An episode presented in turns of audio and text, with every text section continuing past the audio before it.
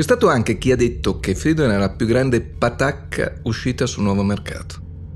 Io suggerisco di andare a vedere quello che io dissi in quegli anni. Quando dissi che Freedom, che valeva tanto, avrebbe potuto valere cento volte tanto. Potete andare a guardarsi Netflix, nata sette anni dopo Freedom e che oggi vale 200 miliardi. Questa era una finta New Economy, perché in realtà era una old economy, però una old economy truffaldina.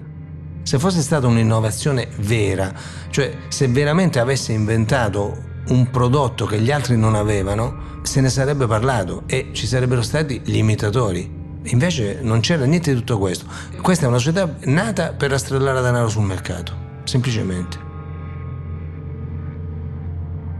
Il 10 marzo del 2000 il Nasdaq dei titoli tecnologici americani ha toccato il suo massimo, 5.048,62 punti.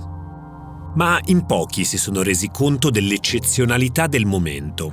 La maggior parte degli operatori hanno pensato che la settimana dopo sarebbe salito ancora, proprio come aveva fatto nei cinque anni precedenti. Invece quello rimarrà il valore massimo toccato dall'indice per i successivi 15 anni. Nel 2023 il Nasdaq ha superato quota 15.000 punti. In appena 8 anni il suo valore è triplicato. Ma non è detto che ci troviamo di nuovo di fronte a una bolla tech. Certo, la speculazione è sempre in agguato, ma questa volta a trainarlo ci sono elementi concreti, si fa per dire. La necessità dell'e-commerce, i servizi digitali in generale e, sempre di più, l'entusiasmo per l'intelligenza artificiale. Il caso delle dot-com è stato un fenomeno assolutamente eccezionale, uno di quelli che si presentano una volta ogni secolo o quasi. Ma la premessa su cui si basava l'entusiasmo per queste fatidiche start-up tech, cioè che internet avrebbe rivoluzionato il mondo e il modo di fare praticamente tutto, era più che corretta. E infatti molte delle aziende che ora vengono considerate tra le più preziose al mondo non solo sono sopravvissute allo scoppio della bolla, ma l'hanno persino attraversata e ora governano il mercato. Amazon, per dirne una, che nel 1997 si era quotata a 14 billion e ora vale più di un trillion. O Booking, che all'inizio si chiamava Priceline, si è quotata in borsa nel 1999, raggiungendo rapidamente una capitalizzazione di 23 miliardi di dollari. Nel 2002, dopo lo scoppio della bolla, ha visto le sue azioni svalutarsi da 1000 dollari a 6, un crollo tale che per anni è stata data per morta. Oggi vale più di 100 billion e alcuni analisti l'hanno definita la svolta più straordinaria della storia di Internet. In Italia invece poche società .it sono sopravvissute alla bolla e sono riuscite a imprimere il cambiamento epocale che ambivano portare. Molte sono fallite, come OpenGate nel novembre 2003, la prima azienda che era entrata sul Numtel, l'indice nato a giugno del 1999 per contenere al proprio interno i titoli tecnologici e della New Economy, e che ora non esiste più. In un anno e mezzo, a novembre 2002, aveva perso il 95% del suo valore. Nel 2004 l'ha seguita la compagnia aerea bergamasca Gandalf, Sempre nel 2004 il crack è toccato a Finmatica, la software house di Brescia, quella del più 700% il primo giorno di quotazione. Nel 2000 le sue azioni erano arrivate a 191,5 euro. In 13 giorni ha perso il 75%. Invece poi ci sono società come Ibiscom, diventata ufficialmente Fastweb nel 2004 e uscita da Piazza Affari nel 2011, a seguito dell'offerta pubblica di acquisto di Swisscom, di cui fa tuttora ancora parte. È sopravvissuta certo, ma la valutazione di Swisscom è stata di un miliardo, molto lontana dal massimo di 13 che aveva raggiunto. Se l'è cavata, diciamo, anche Tiscali, la stella più luminosa del Nuntel, che è ancora quotata a Piazza Affari sotto il nome di Tessellis, dopo la fusione con Linkem nel 2022. Ma ora capitalizza meno di 100 milioni di euro. Possono sembrare tanti, è vero, ma è niente se si pensa che era arrivata a valere 18 miliardi di euro. Sono tutte società la cui storia racconta perfettamente la bolla della new economy italiana. Ma nessuna di loro ha legato il suo nome e il suo destino al nome del suo fondatore come Freedomland, che doveva essere il paradiso per tutti e invece ha trascinato con sé all'inferno suo padre. Io sono Riccardo Haupt e questo è Freedomland, l'occasione per diventare tutti ricchi. Il nuovo podcast di Will in collaborazione con Boat Sound per la serie Super Crash, dove raccontiamo le incredibili ascese e i crolli implacabili delle più grandi ed entusiasmanti avventure imprenditoriali italiane. Finite malissimo.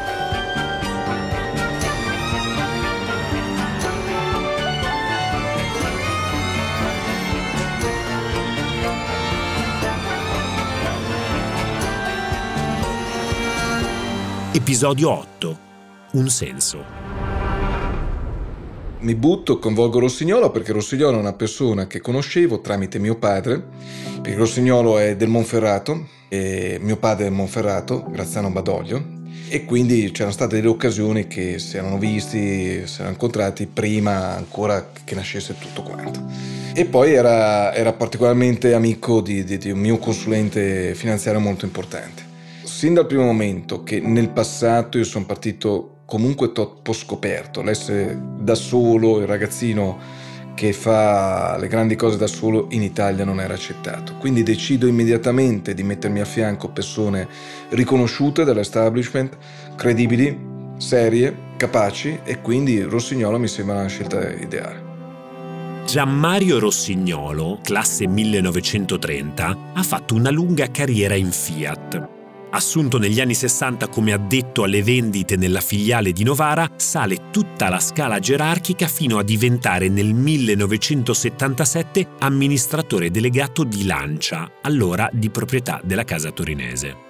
Nel 1979 passa al gruppo svedese Wallenberg, per cui gestisce Zanussi, il più grande produttore nazionale di elettrodomestici ma è nel 1998 che vive la sua esperienza più impegnativa. Nove mesi passati in un cerchio di fuoco, che poi è la poltrona dell'amministratore delegato di Telecom Italia.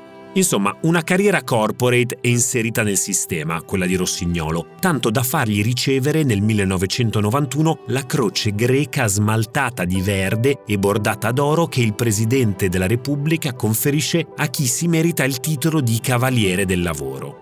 Un profilo completamente diverso da quello di Dejo, che a meno di quattro anni dal crack di Freedomland e due soli anni dall'incidente ha capito non solo che una vita tranquilla non fa proprio per lui, ma anche che Rossignolo è esattamente il trampolino che gli serve per rituffarsi nel mondo degli affari. Dejo, amministratore, Gianmario, presidente, hanno dato vita alla ET People, una società con 4 milioni di euro di capitale che punta ad una significativa presenza dei dati sulla telefonia mobile. Il loro mercato sarà sicuramente italiano, ma perché no anche quello di Spagna, Portogallo e Sud America. Perché nonostante tutto ciò che gli è successo, Virgilio De Giovanni non è cambiato. È rimasto il solito bulimico del business. Infatti, siamo nella primavera del 2004 e, oltre a Movitel, l'azienda per il VoIP di cui vi abbiamo parlato in chiusura della scorsa puntata, Dejo ha creato un nuovo servizio multimediale e lo ha chiamato Movida, come il termine utilizzato per descrivere il clima culturale spagnolo dopo la caduta del regime franchista, ma più moderno, con la Y al posto della I. Una scelta per niente casuale. Dejo si sente così libero di creare impresa e tornare a inondare con la sua forza creativa il mondo del business.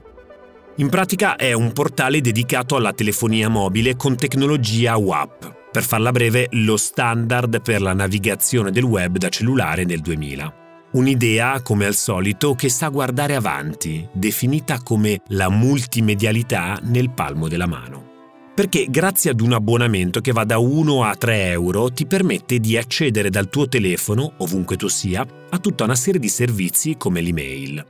Ma in più, attraverso Movida, puoi ricevere notizie legate allo sport, puoi intrattenere rapporti sociali, dedicarti al mobile commerce o rilassarti con dei giochi. In pratica è ciò che Dejo voleva fare con Freedomland, ma più in piccolo. Nel senso delle dimensioni dello schermo, sia chiaro, non delle ambizioni. Perché il target è sempre lo stesso un milione di clienti entro il 2005. Un traguardo per niente impossibile grazie alla sua nuova rete di addetti. 1500 persone pronte a lanciare sul mercato le nuove proposte targate De Giovanni. Ma la nuova strategia non si basa più sul network marketing, anche perché ormai le vendite piramidali non possono più esistere dall'estate del 2005 per l'esattezza, quando il Parlamento approva la legge che regola la vendita diretta a domicilio a favore di una maggiore tutela del consumatore. Insomma, le catene di Sant'Antonio, non importa che siano 1.0, 2.0 o 18.000.0, sono vietate. Per Virgilio De Giovanni è una notizia shock. Le modifiche previste dalla legge cambiano tutte le regole del gioco, sgretolano la base su cui ha costruito tutte le sue nuove attività imprenditoriali. Ed è come quando un campione di basket decide di giocare a baseball.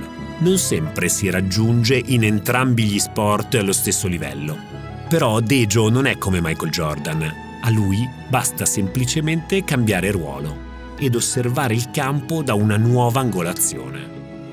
Così sostituisce il network marketing con il referral marketing. Al centro del sistema non c'è più la vendita di un prodotto, ma il passaparola. In questa nuova rete non si è più venditori, ma consulenti, nel vero senso della parola. Persone che consigliano, ottenendo in cambio una percentuale sui guadagni che l'azienda fa su ogni referral. Insomma, come era prima, ma senza la connotazione piramidale. È la stessa strategia che ha usato Dropbox per incentivare i suoi utenti a condividere il servizio con i loro amici. Una grande vittoria delle tecniche di growth hacking. Se avessi invitato un amico a iscriversi al servizio, entrambi avreste ricevuto 500 MB di spazio in omaggio. Risolto questo problema, ora per Dejo l'obiettivo è la crescita e forse è per questo che si è inventato un terzo progetto per spingerlo. Mr. Movida. L'evoluzione online del Tamagotchi, il gioco elettronico giapponese che alla fine degli anni 90 aveva avuto un successo clamoroso a livello mondiale. Tamagotchi è solo Tamagotchi, l'originale! Il Tamagotchi era una console in miniatura a forma di uovo, con un piccolo schermo e un'interfaccia con tre tasti. Io amo Tamagotchi! Tamagotchi chi è? È un amico che vive, vive solo con me! Più che un videogioco era un simulatore di vita, il cui scopo consisteva nel prendersi cura di un piccolo animaletto digitale, dandogli il necessario per vivere e insegnandogli la buona educazione. Ecco, la versione di Dejo è uguale, solo che niente cuccioli. Mr. Movida è un essere umano virtuale. Il compito del suo padrone, o meglio dire genitore, è vestirlo, farlo studiare e dargli da mangiare. Si gioca gratis, ma chi vuole con 1 o 2 euro può rimpolpare i gadget. È il sistema detto freemium, free e premium allo stesso tempo, quello che ha fatto ricco il mondo dei videogiochi. Il titolo si scarica senza spendere nulla, ma gli accessori più fighi sono a pagamento. Più o meno come le skin di Fortnite, se non ti bastano i V-Buck che guadagni naturalmente, per intenderci. Ma non è solo una questione economica. Mr. Movida è un progetto che prende un posto speciale nel cuore di Dejo, perché passa dall'online alla vita vera. La persona che poi è diventata mia moglie si innamorò di Mr. Movida, era la principale giocatrice, quindi io volli conoscerla, lei faceva parte di tutta la mia vasta rete, volli conoscerla personalmente e da lì nacque quello che poi alla fine è diventato un grande amore. È stata una persona capace di colpire la mia attenzione che non è esattamente semplice quando hai un'organizzazione con così tante persone. Invece l'aveva fatto e combinazione vuole, mi scrive una lettera, una mail, mandandomi una canzone di Vasco Rossi dicendo ho pensato che ti sarebbe piaciuta, infatti la canzone mi piace eh, moltissimo. La canzone è un senso di Vasco Rossi e forse lo ha rapito perché Dejo, alla soglia dei 40 anni, sta riscoprendo una nuova vita. La sua, effettivamente senza retorica, può definirsi una rinascita, fisica dopo l'incidente, ma anche sentimentale.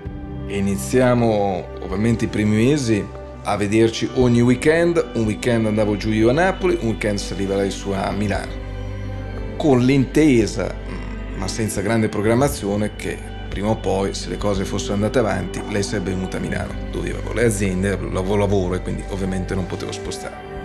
Sta di fatto che un giorno che sta per arrivare a Milano la chiamo e dico cosa stai facendo? Ah sono all'aeroporto, faccio no fermati lì, arrivo io. Perché? Perché ho deciso di scendere io. Lei pensa per il weekend, quando io scendo dall'aereo dico sono qui e rimango. All'improvviso in Deggio inizia a insinuarsi l'idea di trasferirsi a Napoli. Lui, uomo di business, milanese nel modo di esprimersi, di vivere ma soprattutto di lavorare, inizia a pensare di mollare tutto, di rinnegare praticamente tutto ciò che ha vissuto fino a questo momento. Perché tutte le volte che va a trovare Rosaria a Napoli non solo si innamora sempre più di lei, ma inizia ad essere sedotto anche dall'atmosfera che respira. E non parlo solo dell'odore delle crocche di patate per i vicoli dei quartieri spagnoli, che basta un morso per spingere almeno il 50% dei turisti a valutare il trasferimento. Dejo scopre una città audace, felice, colorata, con il mare al posto del cemento, i vicoli al posto della circonvallazione, l'ossigeno al posto dello smog. E per lui, affamato di vita, vuol dire tutto. A Napoli la gente anziché pensare al lavoro, pensava a vivere. E io in quel momento avevo bisogno di tornare a vivere, non a tornare a guadagnare. Dejo fa la pazzia, ma il primo impatto con Napoli non sembra essere proprio come se l'era immaginato. Quando decido di scendere a Napoli, decido ovviamente di portare la mia moto, che poi era questo grande scooter che avevo. Mi chiamano, vado a prenderla, la scaricano davanti a casa e decido di farci un giro, semplicemente giro del palazzo, praticamente un giro brevissimo. Eh, siccome era stata sul camion per tutto il viaggio, decido di fare il giro del palazzo per vedere che la moto andava bene. Penso di essere stato l'unico a trovare la prima volta che va senza casco un posto di blocco che lo ferma mi ferma al posto di blocco e mi dice guarda che la moto gliela sequestriamo. Sequestrate, ma perché me la sequestrate? Perché è senza casco. Io mi metto a ridere e dico ma dai, ma sta scherzando. A Napoli a quell'epoca il casco non era proprio un obbligo per tutti. Quindi diciamo che erano di più quelli senza casco che con casco. Sembra una scena presa da Benvenuti al Sud, il film in cui un direttore di posta brianzolo, interpretato da Claudio Bisio, viene spedito a gestire una piccola filiale in provincia di Napoli, con tutti gli inconvenienti del caso. Morale della storia, a Deggio viene sequestrato lo scooterone, che comunque è un bel modo per chiudere, neanche troppo metaforicamente, col passato. Ora però è arrivato davvero il momento di provare a ripartire, che per lui vuol dire creare nuove imprese. La sua ennesima idea è un franchising digitale. 10.000 punti vendita online, 15.000 prodotti. Lo chiama Digistore, ma solo perché Dejo Store sarebbe stato davvero troppo. In verità, in ogni novità c'è sempre l'ombra del vecchio Dejo, quello fissato con l'e-commerce, che voleva aggiungere negozi su Freedomland gestiti in proprio dagli utenti. In dropshipping, diremmo oggi.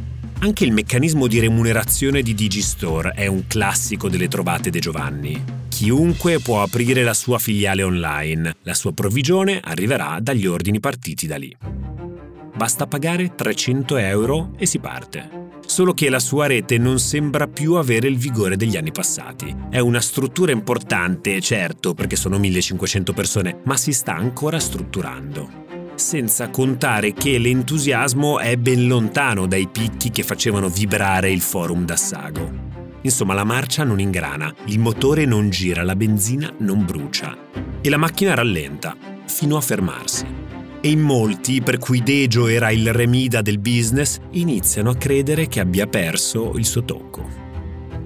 Avevo perso il tocco magico perché mi ero perso a spenderlo per un motivo non valido dimostrare che non ero quello che ero stato descritto. Il mio tocco magico è per creare, non per uh, dimostrare di non essere quello che ero. Non dover rispondere a qualcuno. Cioè se io perdo tempo a rispondere a quello, io non creo più, io non invento più, io non faccio più niente di veramente importante. Carl Gustav Jung, il padre della psicologia analitica, sostiene che ogni uomo debba accettare la realtà per dare inizio alla sua trasformazione. Virgilio De Giovanni però, anche in questo caso, sembra aver fatto a modo suo. Si è trasferito a Napoli, rinnegando tutto del suo vecchio essere, e ha pensato che questo potesse bastare. E anche se dice di no, sta vivendo la nuova vita esattamente come la vecchia. Ciò che neghi ti sottomette, e soprattutto fa fallire le tue imprese. Perché in verità se lui ha scelto Napoli è solo per Rosaria, non per il mare, i vicoli o la pizza. Semmai l'unica vera affinità con la città lui l'ha trovata con l'inquietudine del Vesuvio. Perché è sottoterra, che ribolle, proprio come nel suo profondo brucia la voglia di rivincita e una mattina dalla sua terrazza al Vomero, spalle al mare e gli occhi verso la bocca del vulcano, Dejo mette a fuoco finalmente la sua nuova realtà, i suoi nuovi desideri. Il punto non è tornare ad essere in cima al mondo come con Freedomland, non è questione di successo, è una questione di integrità morale. Vuole dimostrare a tutti che non è un truffatore né un illusionista. È questo il suo nuovo obiettivo, è questo l'inizio del suo vero cambiamento. Peccato che spesso nella vita le decisioni giuste sono come le risposte perfette durante i litigi. Arrivano sempre troppo tardi. Nel 2006 Dejo scommette tutto sul mondo delle telefonate gratuite via internet. Alla Movitel per intenderci, ma stavolta B2B. Crea Dimmi, scritto con due Y, una directory in cui sono inserite tutte le imprese italiane come le pagine gialle 2.0 a tema business, verrebbe da dire, ma con in più la possibilità di chiamare gratis tramite il VoIP. L'idea è buona, non il massimo dell'innovazione, ma è comunque accettabile. Però nemmeno Dejo ne è entusiasta. E se non ci crede lui che deve venderlo, figuriamoci gli altri. Il progetto inizia a vacillare. Dejo tenta di puntellare la situazione tappando i buchi con i suoi risparmi, ma non serve a molto. Quando arriva la crisi mondiale del 2008, legata ai mutui subprime, si lascia risucchiare nel gorgo. Riappare brevemente sui giornali nel 2009, quando con Matteo Arpe, pupillo di Enrico Cuccia, il banchiere più potente del Novecento, sembra voglia scalare proprio Seat Pagine Gialle. Un'impresa pensata con una figura politica internazionale molto discussa e condotta, come sempre, con il coltello in mezzo ai denti. Andai in Libia grazie a un avvocato che conoscevo, che aveva dei rapporti con Gheddafi e che mi procurò un invito per andare a parlare con Gheddafi e soprattutto il numero uno della LIA. La LIA è Libyan Investment Authority, è l'organo tramite cui Gheddafi fa tutto. Io andai là con eh, Tommaso Ditano, che a quel momento era presidente di Movitel, e presentai il mio progetto scalare Seat Pagine Gialle, che in quel momento aveva un debito di 3 miliardi di euro, però un'azienda che guadagnava prima delle tasse e degli ammortamenti ovviamente 500 milioni di euro. Stavolta sembra che la sorte gli sorrida, ma se lo fa è per irriderlo. Due anni dopo questo incontro ci sarà la primavera araba e la guerra civile in Libia detronizzerà Gheddafi. Sarà ucciso il 20 ottobre del 2011. La delusione, sommata ai risultati scadenti delle sue imprese, è così cocente che il 10 maggio del 2010, dieci anni dopo la quotazione record in borsa di Freedomland e contro ogni pronostico, Dejo dichiara fallimento. Vedi, io sono nato in America, non fisicamente, ma imprenditorialmente. Sono nato in America quando già avevo 16 anni. In America c'è un principio assoluto, accettato da tutti, che se tu fai impresa puoi avere successo, così come puoi fallire. E il problema non è il fallimento, il problema è cosa fai dopo il fallimento. Quindi per me fallire non è mai stata né un'onta, né una vergogna, né un qualcosa che non mi poteva accadere. Mi è accaduto. Unica azione che dovevo fare dopo che mi è accaduto, andare avanti. Se mi fermavo ero fallito non si andava avanti. Se andavo avanti vuol dire che avevo avuto un incidente di percorso. I soldi sono finiti. del billionaire non è rimasto più nulla. Molti continuano a pensare ai miei traguardi passati in termini economici. Valevi un billion, avevi una marea di soldi. E pensano che questo sia stato il punto d'arrivo che magari adesso rimpiango. Mi spiace, ma io non penso mai al billion, anche perché quando l'ho avuto non neanche mai dedicato tempo a spenderlo. Nessun rimpianto per i soldi persi, ma una colpa Dejo è sicuro di averla. Io non sono mai stato la persona che avrei dovuto essere per la mia famiglia. E di questo sono completamente colpevole, non ci sono scuse, non c'è bisogno di chiedere perdono perché non c'è perdono. So di esserlo, sono tuttora. Purtroppo ho scoperto tanti anni dopo qual era il mio problema. Fortunatamente dico, perché così almeno non è tutta colpa mia. Sono autistico con sindrome di Asperger. Sono autistico, ma purtroppo l'autistico è una persona che quando si fissa in testa qualche cosa e vuole quel qualche cosa, quello diventa il suo mondo e tutto il resto non esiste. Non esiste. Ed è un problema. Io vedo chiaramente il mio obiettivo, io vedo chiaramente dove voglio arrivare, io vedo esattamente cosa farò quando sarò lì Vedo tutto quello che devo fare per arrivarci, non vedo niente di tutto quello che sta intorno. Come Bill Gates, Elon Musk, Albert Einstein, giusto per citare tre persone riconosciute come geni che, come Virgilio De Giovanni, convivono con la sindrome di Asperger. Nello stesso periodo viene dichiarata insolvente anche Eutelia, l'azienda telefonica che alla fine aveva rilevato Freedomland. L'accusa per i vertici è di bancarotta fraudolenta. Il crack è da circa 100 milioni di euro. Li avrebbero dirottati in Svizzera tramite società amiche e faccendieri compiacenti. Sarà l'ironia indelicata della sorte, ma il destino di Virgilio De Giovanni e della sua grande impresa sembrano essere legati da un filo invisibile. Precipita uno, sparisce anche l'altro. Ma chissà, c'è chi dice che il caso non esista e se le cose muoiono è solo perché c'è qualcos'altro che deve nascere. Fino a che io non ho perso tutto, io non sono rinato. E dovevo perdere proprio tutto. Ma tutto, tutto, tutto. Io sono rinato quando quel vecchio mondo si è chiuso completamente. E ci ho messo del tempo. E da lì ho capito che se volevo ripartire io dovevo ricominciare veramente, ma veramente da zero.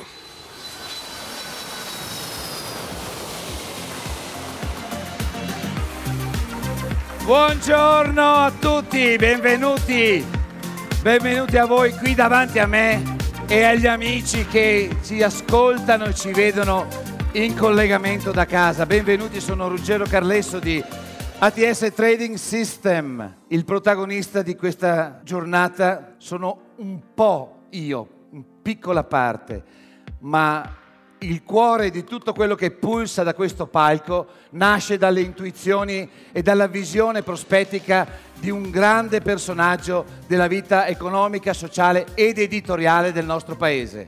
La parola a lui, a Virgilio De Giovanni. Grazie, grazie, grazie, grazie per l'accoglienza. Ciao a tutti, ciao a tutti, compreso a chi sta a casa. Grazie. È il 14 ottobre 2023, aeroporto di Fiumicino. All'Hotel Hilton c'è una convention della ATS Sharing, la nuova realtà nata per condividere gratis proposte innovative, utili e profittevoli.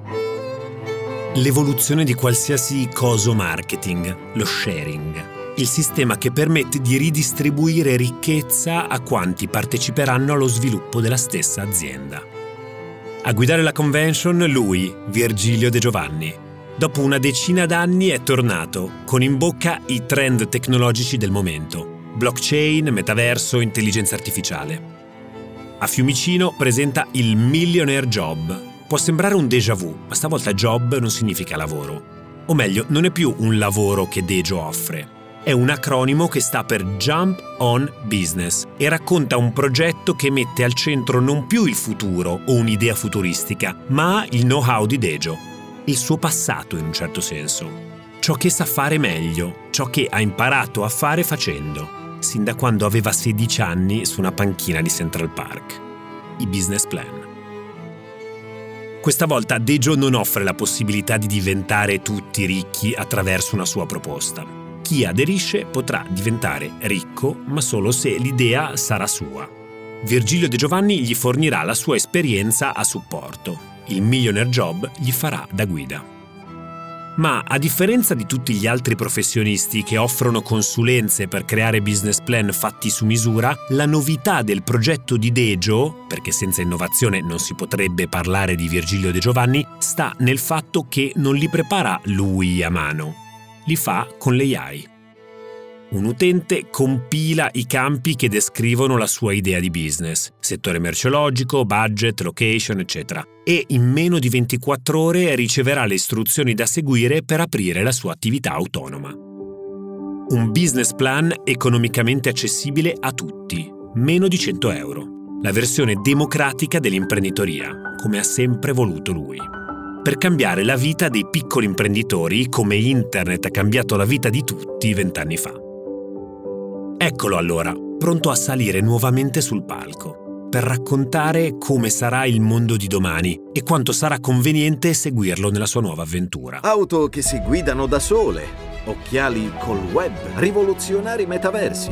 Il mondo intero sta mutando e un'infinità di persone non potrà più fare il suo lavoro di sempre. Anzi, molti vorrebbero crearsi una propria attività per poter lavorare su ciò che davvero piace, per non dover dipendere da nessuno per poter guadagnare per quanto davvero fanno. Se hai mai pensato a sviluppare una tua attività, Millionaire Job è qui per aiutarti, con l'intelligenza artificiale più avanzata messa al tuo servizio.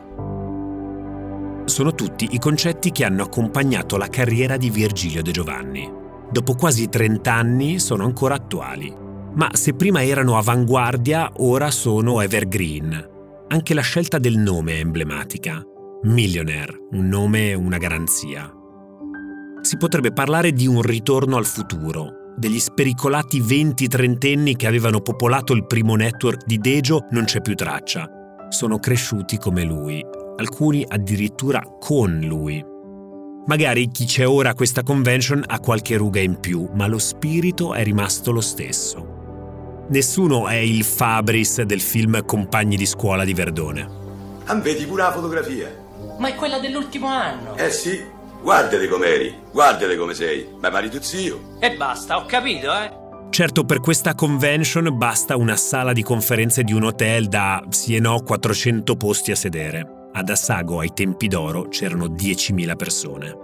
L'impressione è quella di chi ha giocato il derby in una semifinale di Champions e ora si rimette la vecchia divisa per fare una partitella a scapoli ammogliati. Ma non importa, come ci ha insegnato la pubblicità, per una parete grande non serve un pennello grande, ma un grande pennello. Cioè non sempre servono grandi strumenti per compiere grandi imprese, basta anche poco. Insomma, tutto è possibile, anche perché il popolo di Dejo magari è invecchiato, ma è sempre lì a sostenerlo, a prescindere dal prodotto, blockchain, metaverso, intelligenza artificiale che sia. Che poi, a dire la verità, Quest'ultima sembra un'affermazione iperbolica, ma Dejo ha veramente un progetto di business per ciascuno di questi campi. Ma ormai, quale sia la materia del business non importa più. Il suo popolo è lì per lui. Sono qui per il nostro grande evento. O forse molti per ciò che tutti quanti loro erano 20-30 anni fa. Seguo Virgilio dal 1995 e ho fatto tutti i suoi progetti praticamente. La prima cosa che mi ha avvicinato era il rendersi libera perché nonostante fossero ancora anni buoni per il commercio, già cominciava a scricchiolare, almeno per me. Dietro al concetto iniziale c'è proprio la possibilità di avere qualcosa che ti cambia la vita. E se tu ci pensi, la persona comune non è che abbia tante cose che all'improvviso possono entrare nella sua vita. Eh, cioè... Ho sempre pensato di non voler mai lavorare per altri. Nel momento in cui ho conosciuto il Dejo, e il Dejo parlava di sogni e parlava della possibilità di cambiare la vita alla gente, mm, mi ha conquistato. Sono stato contattato da una persona che mi invitò a seguire un webinar di presentazione del, del progetto. Una sera mi telefonò e mi disse ho un progetto da farti conoscere, non ti dico niente, mi diede un link e lì ascoltai per la prima volta Virgilio De Giovanni. Io non sapevo chi fosse, non l'avevo mai visto prima. Navigavo su internet e mi capitò un suo webinar. Sono rimasta subito colpita dalla sua forza, dalla sua energia, dalla sua comunicazione. Se vi devo dire come vedo Virgilio è un audace visionario, qualcuno che vede oltre quello che le persone come me normali non vedono. È una persona straordinaria. Sono stata colpita da tutto quello che lui diceva, era quello che io volevo sentire proprio comunque in quel momento. C'è stato subito fiducia piena e credo nella persona su quello che stava portando avanti. Dava dei consigli imprenditoriali reali, delle reali opportunità per potersi mettere in proprio è una persona che si commuove veramente quando pensa a quello che è successo e si capisce che lo sente veramente. Deggio ha fatto sempre delle iniziative molto importanti. Eh, sicuramente la più importante che credo che lui abbia fatto, nella quale io mi sono totalmente sentito coinvolto, è stato proprio la nascita di Freedomland. Ha veramente saputo esaltare tutte le, le persone che lo ascoltavano. Con Deggio abbiamo creato una community. La prima attività italiana di network marketing che era Millionaire Network. Ecco, da lì è partito tutto. Se fosse andato avanti il discorso del decoder, io sarei miliardario oggi. Non milionario, miliardario, perché era qualcosa di straordinario. Freedomland era micidiale, ragazzi. C'è chi dice che non importa quanti anni si abbia, non bisogna mai smettere di custodire le proprie ambizioni, di cercare di anticipare il futuro o di assecondare la propria natura. Nonostante i fallimenti, e anche a costo di sembrare un tantino fuori dal tempo, diciamo così. Ho deciso di tornare e oggi mi rendo conto che sono veramente tornato. L'altra volta partii da uno, me stesso Oggi parto con 400 in sala e quelli che non erano in sala. Dove arriveremo? Non è da sago. Io voglio San Siro.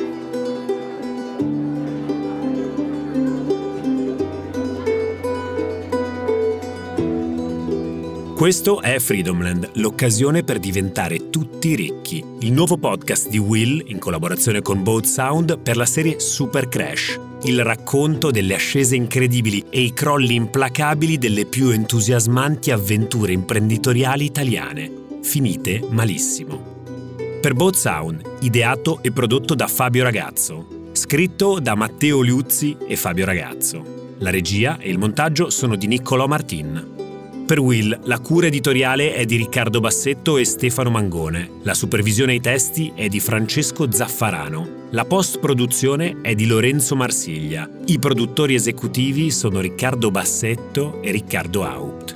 La sigla originale è di Leopoldo Di Lenge. Si ringraziano Virgilio De Giovanni e Luigi Orsi per la disponibilità nel rilasciarci le interviste. Gli estratti sono presi dall'archivio di Virgilio De Giovanni e dai video YouTube segnati nella sinossi di puntata.